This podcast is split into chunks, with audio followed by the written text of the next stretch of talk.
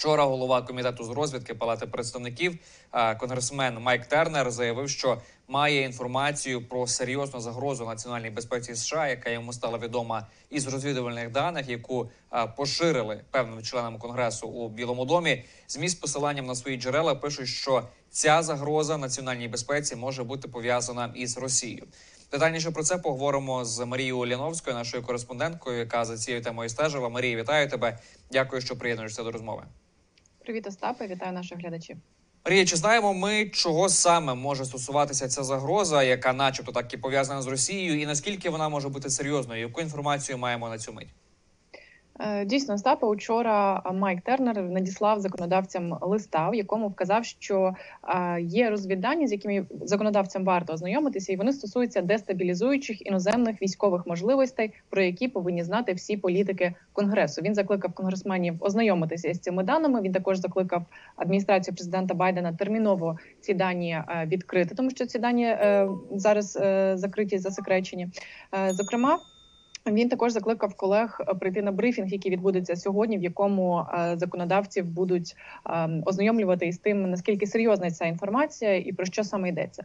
Офіційно наразі інформація засекречена, невідомо про що йдеться, але неофіційно журналістам вдалося поспілкуватися із багатьма конгресменами, зокрема з тими сенаторами і конгресменами, які працюють в комітеті з розвідки, і вони змогли дізнатися про те, що ці дані найшвидше за все стосуються нових е, прагнень Росії мати ядерну зброю в космосі та можливо використовувати її проти американських супутників. Цікаво, що е, цю тезу раніше, десь близько року тому, е, вже вона вже звучала на російському телебаченні, зокрема в пропагандистській програмі Володимира Соловйова. Він говорив про те, що потрібно запускати ракети в космос і звідти збивати американські супутники та старлінки, якими е, Україна користується.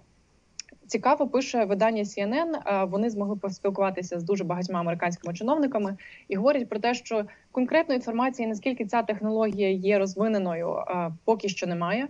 Невідомо чи ці супутни чи ем, е, ці можливості вже виведені на орбіту, і не зрозуміло, чи йдеться в про ядерний протисупутниковий потенціал, чи про ядерну зброю загалом. Що також цікаво.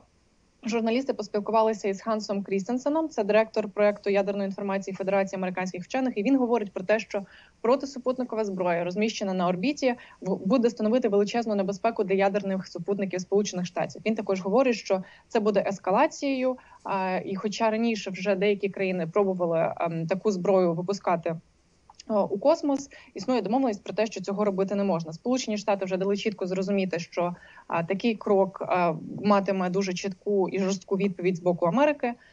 І також цікаво, що спроба запустити в космос ядерну протисупутникову систему вона порушить договір про космос 67-го року, який прямо забороняє будь-які об'єкти, які містять ядерну зброю, запускати на орбіту. І також важливо сказати, що якщо таки дійсно Росія таку зброю в космос запустить, неможливо буде відслідкувати запуск таких ракет і попередити їх з землі. Марія, дуже коротко. Коли можемо ми очікувати, можливо, якоїсь більш офіційної інформації з цього приводу? Що знаєш про це?